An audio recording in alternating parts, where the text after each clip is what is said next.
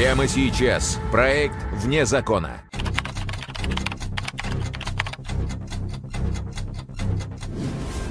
Самые громкие преступления. Самые запутанные и интересные детективные истории России. Можно ли убить по СМС? Так коммерсантов не убивает. Кто и за что мстил миллионеру? В коридоре при входе был обнаружен второй труп. И как город пережил самое страшное убийство в своей истории. Было совершено жесточайшее преступление. Это вызвало широчайший общественный резонанс. Кошмар на улице Энгельса. В проекте «Вне закона».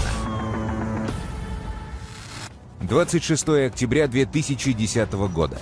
Город Энгельс.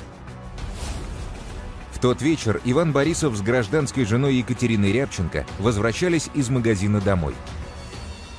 Мужчина вышел из машины первым и понес покупки в дом, но не успел поставить пакеты в прихожей, как услышал крик «Помогите!». Иван выбежал на улицу и увидел, что на Катю напали двое неизвестных в масках. Супруги жили в большом загородном доме на берегу Волги, воспитывали дочь, ждали рождения второго малыша. Кто же мог так жестоко прервать сразу три жизни? А главное, за что? Иван буквально дополз до дома и крикнул выбежавшей на шум няне. «Прячь Ульяну, быстрей, и вызывай скорую!» Через 10 минут у дома в Киевском переулке уже работала оперативно-следственная группа. Прибыв на место происшествия, конечно, немного ужаснулись той картине, которую увидели. Сцена у коттеджа поражала своей жестокостью. Во дворе указанного жилого дома э, стоит автомобиль. Рядом с автомобилем э, находится тело девушки, э, у которой имеются явные признаки беременности, то есть большой живот. Вот. В дальнейшем при продвижении вглубь дома, в коридоре, при входе был обнаружен второй труп, то есть труп хозяина дома Борисова. Характер многочисленных ран на теле Ивана Борисова свидетельствовал о том, что мужчина до последнего сопротивлялся, пытаясь спасти жену. Ранение в области спины, живота и рук. Екатерина Рябченко умерла быстро. Нерожденный ребенок погиб в утробе матери после того, как ее сердце остановилось. Няня фактически видел только силуэты убегавших с места совершения преступления лиц. Преступники были в шапочках, а, которые скрывали их внешний облик, в одежде, маскирующей тело. По горячим следам преступников обнаружить не удалось. Прибывшие на место кинолог с собакой, казалось, взяли след убийц. Он вел за дом на набережную Волги, но след оказался ложным. На место происшествия прибывали не только сотрудники, которые оцепляли место происшествия, но были и родственники. Видимо, натоптали. Возможно, собака просто сбилась, приняла другой запаховый след и вывела в ту сторону. Но тщательное прочесывание местности все-таки дало результаты. Оперативники обнаружили не принадлежавшую ни жильцам дома, ни погибшим бейсболку и окровавленный нож. Важные улики были отправлены на экспертизу. Я как криминалист участвовал, скажем так, в изъятии и закреплении вещественных доказательств. Проводились экспертизы дактилоскопические, биологические, генетические. Следователи выдвинули и стали прорабатывать несколько версий случившегося. Сразу исключили убийство с целью ограбления. Поскольку денежные средства, ценности похищены не были, э, из жилища также ничего не пропало, стало понятно, что данное преступление совершено, скорее всего, не с целью ограбления, а по каким-то иным мотивам. По сообщениям прессы, бывший боксер Иван Борисов был настоящим ломбардным королем Саратова. Первоначальные версии, которые были выдвинуты, убийство было связано с коммерческой деятельностью Борисова, так как последний являлся учредителем семи э, коммерческих организаций в городе Энгельсе, в городе Саратове. Из материалов уголовного дела. Борисов Иван Васильевич, 1959 года рождения, миллионер, ежемесячный доход более 50 тысяч долларов. Владелец бизнес-империи, включающий похоронное бюро, ломбарды и ювелирные магазины. Сами понимаете, что золотые изделия – это 50% криминалов. Естественно, сеть ломбардов давала большую прибыль, поэтому были и конкуренты. И совместно также с АБЭПом стали разрабатываться и версии о том, что могли его заказать. Перед сыщиками стояла задача – найти врагов, завистников или недоброжелателей, тех, кто мог быть заказчиком преступления. В поисках возможных исполнителей проверяли всех, состоящих на учете в полиции за подобные преступления и отбывших сроки. Но тут вскрылись любопытные детали. При проведении судебно-медицинской экспертизы было установлено, что локализация телесных повреждений, характер их нанесения – говорит о том, что данное преступление, скорее всего, совершили лица, не обладающие какими-то профессиональными познаниями, ну, то есть непрофессиональными убийцами. Как правило, заказное убийство редко поручают любителям. Так коммерсантов не убивают. То есть если убивают, то есть серьезный заказ. Киллеры в основном это огнестрельное оружие. А это реально резали возле машины очень жестоко. По большому счету, можно сказать, даже топорно. Оперативники стали опрашивать сотрудников Ивана Борисова. Но кроме мелких рабочих моментов, ни о каких серьезных проблемах, врагах или конфликтах никто не знал. Приходилось прикладывать очень много труда. Он мало с кем общался, мало кого допускал в своей жизни.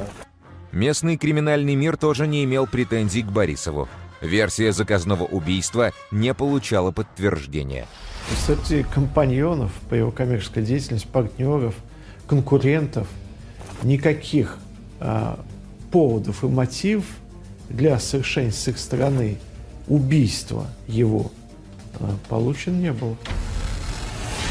Зато сыщики выяснили, что у 50-летнего Ивана Борисова была насыщенная личная жизнь. Он был достаточно интересным мужчиной, э, спортсменом. Он занимался то ли борьбой, то ли боксом. Был достаточно симпатичным, пользовался популярностью у женщин. В послужном списке два брака, которые кончились разводом, множество любовниц, которых ломбардный король менял как перчатки, и молодая супруга Екатерина Рябченко. Большая империя, много денег, могла заказать и бывшая жена нашего Бориса. Кроме двухлетней Ульяны от убитой Рябченко, у любвеобильного бизнесмена было еще трое детей. Старшая дочь от первого брака – 29-летняя Екатерина – она давно жила и работала в Москве. 19-летний сын Глеб и 16-летняя дочь Серафима от второго брака. Я жила по соседству с Катей какое-то время. Катя была очень обижена, на него очень злилась. Младшие дети, Серафима и Глеб, тоже очень переживали этот момент, поскольку ну, говорили о том, что папа ушел к молоденькой, который чуть ли не в дочке годится ему. Однако серьезных мотивов ненавидеть отца ни у бывших жен Борисова, ни у детей не было. Его наследники ни в чем не нуждались. Еще при жизни бизнесмен написал завещание, в котором разделил весь свой доход от бизнеса после своей смерти между детьми поровну. Проверка родственников ничего не дала. То есть э, каких-либо сведений об их причастности, мотивах получено не было. Первая серьезная зацепка у следствия появилась, когда сыщики детально проверяли окружение Борисова. Внимание детективов привлек бывший сотрудник бизнесмена, 27-летний Степан Лощилин. Из материалов уголовного дела. Лощилин Степан Алексеевич. 1983 года рождения. Ранее судим. Не женат. Детей нет. Проверка этого человека показала, что фактически алиби у него на момент совершения преступления отсутствует. Он попал э, в зону оперативно-следственного внимания. В ходе наблюдения за Степаном выяснилось, что у него отношения со старшей дочерью Борисова Екатериной, которые он тщательно скрывал. На похоронах было установлено, что они ехали вместе в одной машине. И стало интересно, почему именно так. На похоронах отца Екатерина Борисова не могла сдержать слез. Но, как показало оперативное наблюдение, сразу после кладбища отправилась со Степаном Лощилиным в загородный клуб на берег Волги. Опрос сотрудников отеля удивил следователей. Выяснилось, что молодые люди заказали ужин в номер и закатили настоящий праздник, мало напоминающий поминки. Они прекрасно проводили время. То есть там лежит ее убитый отец, его сожительница беременная на седьмом месяце а у них проходит все хорошо, вплоть до пьяных гулянок и отмечания не пойми чего. Чтобы не вызвать подозрений, следователи пригласили Степана Лощилина для дачи показаний в качестве свидетеля. У сыщиков был простой, но эффективный план. В процессе допроса Степану показали бейсболку, найденную на месте преступления. Не видел ли он ее у кого-то из сотрудников? Лощилин слишком быстро сказал, что вещь ему не принадлежит. Криминалистов это насторожило, и они провели экспертизу. Адрологическая экспертиза подтвердила, что в этой кепке имеются запаховые следы лощинина. Это проводится с помощью специально обученных собак, экспертиза, и дает, скажем так, практически стопроцентный результат. Подозреваемого немедленно задержали. Первоначально, конечно, особого там контакта не было взаимодействия. Послужил немаловажным фактором то, что был изъят его смартфон, который находился у него в постоянной пользе, в том числе и в предыдущие дни, на момент совершения убийства. После того, как вскрылась переписка, отпираться было бесполезно. Лощилин, надеясь, что ему скостят срок, решил сотрудничать со следствием и стал давать показания. А, собственно, что ему было отрицать? Там несомненность, объективность, непосредственно улик, указывающая на него, она была налицо. лицо вскрылось невероятное. Убийство обсуждала и планировала со Степаном Лощилиным по СМС родная дочь Борисова Екатерина. «Привет, Степан, как дела? Не могу найти исполнителя. Придется, видимо, решать все самому. Быстрее решай, время идет. Мне надоело ждать». Лощиль написал явку с повинностью совершения преступления, где указал в качестве заказчицы этого преступления Екатерину Борисову. Екатерину Борисову задержали, но девушка отрицала свою вину и в категоричной форме отказывалась общаться со следователями. Из материалов уголовного дела. Борисова Екатерина Ивановна, 1982 года рождения. Модель. По образованию экономист. Не замужем. Судимости не имела. Екатерина была первой и любимой дочкой Ивана Борисова. Мечтала быть моделью, но пример папы обязывал к серьезному занятию в жизни. Катя открыла риэлторское агентство, которое охотно финансировал и поддерживал влиятельный отец. Иван Борисов надеялся, что любимая дочь станет акулой бизнеса и продолжит его дело. Но Катя использовала бизнес как прикрытие. На щедрые вливания отца заказывала фотосессии, покупала билборды, рекламу в журналах, интервью и везде размещала свои фотографии – Реально отец уже в конце не выдержал, сказал, все, дорогая, это мне надоело. Там дорогие офисы, дорогие мебель, сотрудники, и все просто в воздух улетало. Екатерина обиделась на отца и переехала в Москву, где решила всего добиваться сама. Для друзей и знакомых она была скромным риэлтором, но по оперативной информации вместе с жильем предоставляла арендаторам интимные услуги. Снимала квартиру, нанимала девочек и сдавала апартаменты посуточно или по часам по имеющимся на сведения, доход у него был, и доход у него был неплохой. Катя наняла персонального шофера с зарплатой 80 тысяч рублей. Домработницу за 60 тысяч в месяц. Массажисты, косметологи, роскошный автомобиль и трехкомнатная квартира на престижном Кутузовском проспекте тоже обходились совсем недешево. Она считала, что она живет правильно, полностью соответствует всем ну, моральным нормам, которые, по ее мнению, должен соответствовать человеку и уровню жизни и возраста. В один из своих приездов в родной город Екатерина познакомилась со Степаном Лощилиным. Брутальный красавец с уголовным прошлым был хорош и за рулем автомобиля, когда нужно было отвезти Катю в Москву, и в постели. Но он сильно любил, он мечтал быть с ней, мечтал, что она, как ему уже она обещала выйти замуж за него и жить вместе. Но у Кати был совсем другой план. В один из интимных моментов она нарисовала Степану идеальную картину будущего. Свадьба, вилла в Италии, стабильные доходы от империи отца и 500 тысяч рублей сразу. Нужно всего лишь убить Ивана Борисова. Она наняла его фактически, а, пообещав крупные денежные суммы, и путем уговоров склонила его к совершению убийства ее отца и его беременной гражданской жены. Следователи выяснили, что сначала Степан Лощилин предложил работать киллером знакомому таксисту, но получив от заказчика фото будущих жертв и аванс 30 тысяч рублей, ранее судимый Игорь Чернов лег на дно. Он просто, скажем так, заработал, ввел его в заблуждение, получил деньги, а исполнять данное преступление не собирался. Когда таксист кинул Лощилина, тот решил сделать все сам – но побоялся, что один не справится, и позвонил своему приятелю Александру Нагибину. Из материалов уголовного дела. Нагибин Александр Владимирович, 1987 года рождения. Сержант запаса, воевал в горячих точках. Женат, воспитывает ребенка. Нагибин работал охранником и остро нуждался в деньгах. На предложение заработать 200 тысяч рублей всего за один вечер ответил согласием и по-военному четко выполнил поставленную Лощириным задачу. Когда установили уже точный адрес местонахождения Нагибина, зная прекрасно, что он бывшим был спецназовец, не стали рисковать. Вызвали сотрудников ОМОНа. Однако Нагибин не стал оказывать сопротивление при задержании. Он уже успел потратить часть гонорара и купил ноутбук. Отпираться не стал. И заявил сыщикам, что знал, рано или поздно за ним придут. Он первый, так сказать, у нас и попал. Первый стал давать показания, потому что парень, на первый взгляд, реально был нормальный, адекватный. Нужны были деньги. Следователи провели огромную работу, сопоставили улики, чтобы собрать доказательную базу и выдвинуть обвинения. Степан Лощилин не хотел признаваться, что он участвовал в убийстве.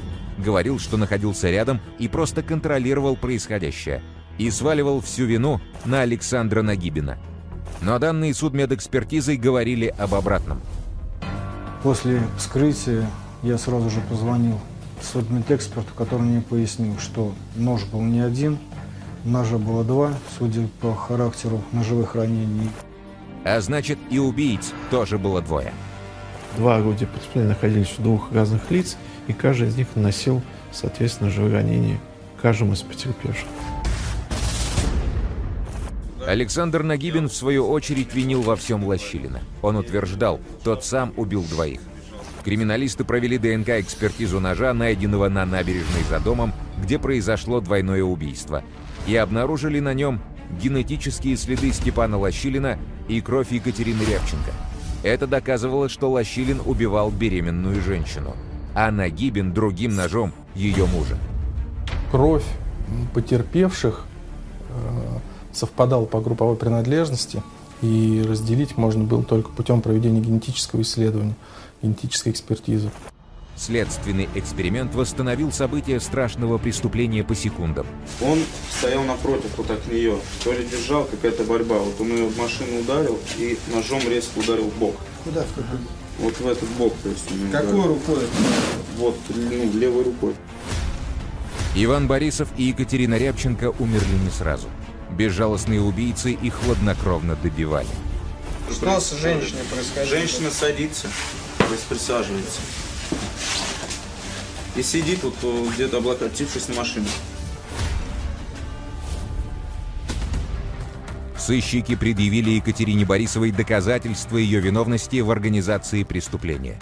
Распечатку переписки со Степаном Лощилиным, 25 СМС с общим содержанием о необходимости совершить убийство отца и оплате, а также отчетность по денежным переводам заказчицы преступления исполнителям – Лощилину на организацию убийства 150 тысяч, 200 тысяч супруги Александра Нагибина сразу после убийства.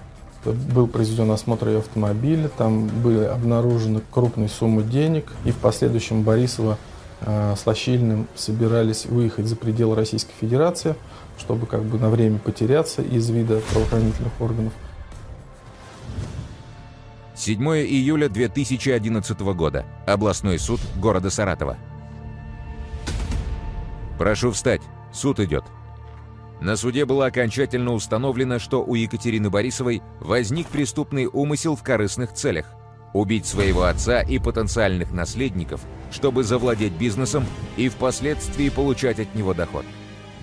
О том, что она желала наступления смерти также ее гражданской жены, свидетельствует тот факт, что она явно понимала, осознавала, что последний может являться в случае убийства одного Бориса ее прямой наследницы и, соответственно, получить право на наследование и управление всем бизнесом своего мужа. Поэтому, если убивать, то убивать сразу двоих. В суде не раз поднимался вопрос о том, знали ли обвиняемые, что Екатерина Рябченко ждет ребенка, и как смогли поднять руку на будущую мать. Даже после совершения преступления э, они переписывались. Лощилин писал Борисовой и говорил о том, что вот теперь они запляшут, Вот теперь посмотрим, куда там пойдет имущество. То есть о, о людях они не думали о том, что они убили беременную женщину, заведомо зная о том, что она беременная. На процессе Екатерина Борисова так и не раскаялась, вину не признала. Суд присяжных вынес приговор единогласно. Виновна. Саратовским областным судом был оглашен приговор всем троим. Борисов был осужден к 16 годам лишения свободы, а Нагибин Лощилин к 19 годам лишения свободы. Приговор был обжалован ими, но вступил в законную силу, оставлен без изменений. Иван Борисов так мечтал вырастить акулу бизнеса, а выросла просто акула, кровожадная и расчетливая, которая погубила не только жизнь своих близких, но и свою собственную.